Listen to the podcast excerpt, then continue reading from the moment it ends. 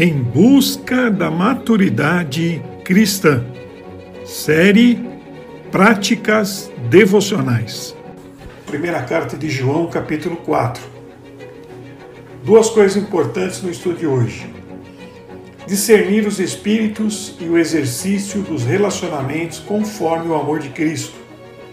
A primeira delas, porque vivemos no mundo da fé e, é claro, convivendo com o mundo cético, incrédulo, as coisas se misturam. Por isso que o apóstolo João está logo dizendo no primeiro versículo do capítulo 4: Amados, não acreditem em todo o espírito, mas ponham-no à prova, para ter a certeza de que o espírito vem de Deus, pois há muitos falsos profetas no mundo.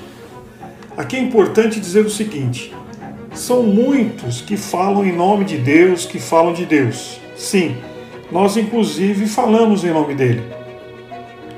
Precisamos ter cuidado para não cair no que é falso.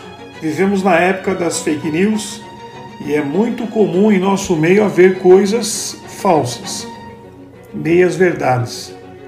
Não nos deixemos atrair pela aparência, pelo poder da persuasão, por práticas que visam apenas entreter para atrair, mas não têm compromisso com o Evangelho de Jesus Cristo. É muito importante aqui não se deixar enganar, não se deixar iludir. Alegam ser de Deus, isto é, alegam falar com autoridade divina. Na verdade, há um espírito por trás de cada profeta. E pode ser um falso espírito, um espírito do anticristo. A comunidade cristã primitiva, ela foi atacada com muitos falsos profetas, e o que o apóstolo João ensina é que precisamos provar os espíritos para determinar sua origem. O apóstolo Paulo dá instruções semelhantes em 1 Tessalonicenses 5. Os falsos profetas falam a linguagem do mundo o cristão não deve considerá-las. No versículo 2 diz: Todo espírito que proclama que Jesus Cristo se encarnou é de Deus. É um princípio do reino. Contra aqueles influenciados pela corrente gnóstica que negavam a humanidade de Cristo e o valor de seu sacrifício na cruz João afirma que o Jesus crucificado e não somente o Jesus glorioso é parte essencial da mensagem cristã. Então, atenção: mensagens que só visam o bem-estar humano, que só falam de vitórias e conquistas, que são cultos ao homem e não a Deus. Isso é idolatria. O apóstolo Paulo também exorta a igreja porque decidi nada saber entre vocês a não ser Jesus Cristo e este crucificado, como encontramos em sua primeira carta aos Coríntios, capítulo 2, versículo 2. Muitos não querem mais pregar isso. Vivemos um tempo onde se fala de Deus, se fala de Jesus, mas não de sua humilhação até a paixão e morte de cruz que se prega apenas um moralismo terapêutico. Cria um ambiente de alegria, de festa, de bem-estar, mas não trata o pecado que gera o sofrimento e escraviza o homem em suas concupiscências. Isso não é evangelho. São filosofias humanas, palavras sábias até, mas não libertam o homem do pecado. Não tem eficácia para gerar uma nova natureza, porque se não é verdade, aí não está o Espírito da verdade, o Espírito Santo. Isso não nos interessa. Jesus é o único caminho, verdade e vida, como sabemos. Não podemos deixar que outro Espírito nos mova. Note o verso 4: Filhinhos, vocês pertencem a Deus e já venceram os falsos profetas, pois o Espírito que está em vocês é maior que o Espírito que está no mundo. A fé se baseia no conhecimento da palavra de Deus e em seu caráter. O espírito do mundo está em oposição a Deus. Quando nos determinamos a permanecer na fé, o mundo liberta suas influências controladoras sobre nós. Então, baseia sua confiança no testemunho do Espírito Santo, que sempre lhe mostrará o caminho, que é a imitação de Cristo. Não se engane, pois o despir-se da velha natureza orgulhosa, egoísta e rebelde, e o revesti-lo da nova, humilde, generosa e submissa. É o objetivo de Deus, na pessoa do Espírito Santo, em você e em mim. O verso 7, que é um mandamento, diz assim: Amados, continuemos a amar uns aos outros, pois o amor vem de Deus. Quem ama é nascido de Deus e conhece a Deus. O amor, ele tem sido relativizado em nossos dias. Tem se tornado uma coisa seletiva, não tem sido prioridade a pregação e o ensino, mas outras coisas têm tomado seu lugar na vida da igreja. Isso é um erro, um engano, uma ilusão. O fundamento da fé cristã é o amor e para ser discípulo de Jesus precisamos amar uns aos outros. Como Cristo nos amou de maneira sacrificial e incondicional. O apóstolo João sublinha o amor como um teste da vida cristã. Aquele trata o amor até a fonte da natureza de Deus, conforme revelado na cruz. Os cristãos mostram que são filhos de Deus, manifestando atitudes de sacrifício e ações como as dele. É preciso viver no Espírito, ser cheio de alegria, ter comunhão com Deus e com os irmãos. Compreenda que o medo mostra a ausência de amor. Saiba que a presença de Cristo resulta em amor. Ninguém jamais viu a Deus, mas se amamos uns aos outros, Deus permanece em nós e seu amor chega em nós à expressão plena. Esta palavra é um princípio do reino, conforme lemos no versículo 12. O amor de Deus está em nós quando sabemos superar as diferenças, as divergências, quando não disputamos, mas cooperamos. E o perdão é a arma espiritual para o recomeço e para a transformação da nossa vida, da família e da igreja. O envio do seu filho como vítima de propiciação de nossos pecados, como vemos no verso 10, um princípio do reino, manifestou esse amor tornando-o presente no meio de nós. Verso 16. O apóstolo João exalta a gratuidade desse amor. Entenda, o cristão não pode amar senão com a força desse amor primeiro. A presença do amor no cristão é sinal que nasceu de Deus e é filho de Deus. Deus permanece e age nele. Contrariando a opinião de que o amor por Deus e pelos irmãos está ao alcance do homem como um sentimento natural que brota espontaneamente do seu próprio coração, João apóstolo ensina e destaca que a origem divina do amor e a incapacidade humana de alcançá-lo mediante suas próprias forças. Foi necessário que o próprio Deus viesse em sua ajuda e não somente lhe revelasse o amor, mas que fizesse acender-se em seu coração essa fonte por meio do Espírito Santo que o Pai e o Filho nos dão. O verdadeiro amor sempre é de Deus. Verso 19, para concluirmos, diz: Nós amamos porque Ele nos amou primeiro.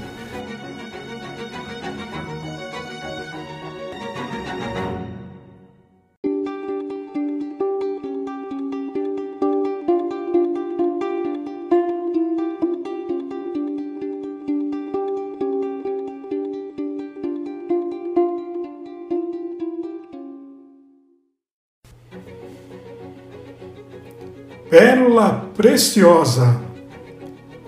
Nesse episódio destacamos um mandamento. Nós encontramos no versículo 7 de primeira carta de João, capítulo 4. O texto bíblico diz: Amados, continuemos a amar uns aos outros, pois o amor vem de Deus. Quem ama é nascido de Deus e conhece a Deus. É a terceira vez que tratamos do amor. Isso não significa que as ideias de João esgotaram-se, obrigando a se repetir. Antes que o Espírito Santo, qual inspirou João, apresenta esse assunto novamente, oferecendo agora uma perspectiva ainda mais profunda. Primeiro, o amor pelos irmãos foi apresentado como prova da comunhão com Deus, como vimos em 1 João 2, de 7 a 11. Em seguida, foi apresentado como prova da filiação, como vimos em 1 João 3, de 10 a 14. Na primeira passagem, o amor é uma questão de luz ou trevas, e na segunda, é uma questão de vida ou morte. Mas em 1 João 4, de 7 a 16, chega-se ao cerne da questão. Aqui se vê por que o amor é uma parte tão importante da vida real. O amor é o parâmetro válido para a comunhão e a filiação, porque Deus é amor. O amor faz parte da própria natureza e ser de Deus. Quem se encontra em união com Deus, por meio da fé em Cristo, compartilha de sua natureza. E, uma vez que sua natureza é amor, o amor é o teste da realidade da vida espiritual. O navegador depende da bússola para ajudá-lo a determinar seu curso. Mas por que usar uma bússola? Porque ela indica os pontos cardeais. E porque a bússola aponta para o norte? Porque é uma propriedade sua reagir ao campo magnético que faz parte da constituição do planeta Terra. A bússola responde à natureza da Terra. Pode-se dizer o mesmo do amor cristão. A natureza de Deus é amor. A pessoa que conhece a Deus e que nasceu de Deus responde à natureza de Deus. Da mesma forma como a bússola aponta para o norte, o cristão pratica o amor de forma natural, pois o amor é a natureza de Deus. Esse amor não é uma questão forçada, antes é uma resposta natural. O amor do cristão pelos irmãos prova sua filiação e comunhão.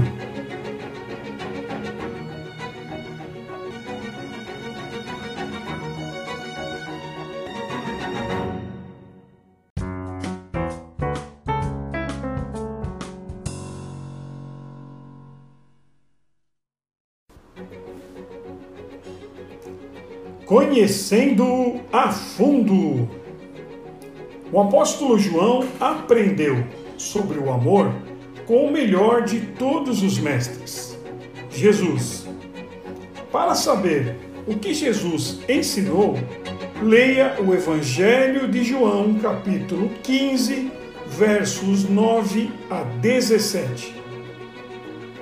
A seguir, analise o significado através de duas perguntas. Primeira, de acordo com Jesus, como podemos permanecer em seu amor? E a segunda pergunta, baseado na primeira carta de João, capítulo 4, versos 7 a 21. Com o que se parece o amor que honra a Deus na vida de um cristão?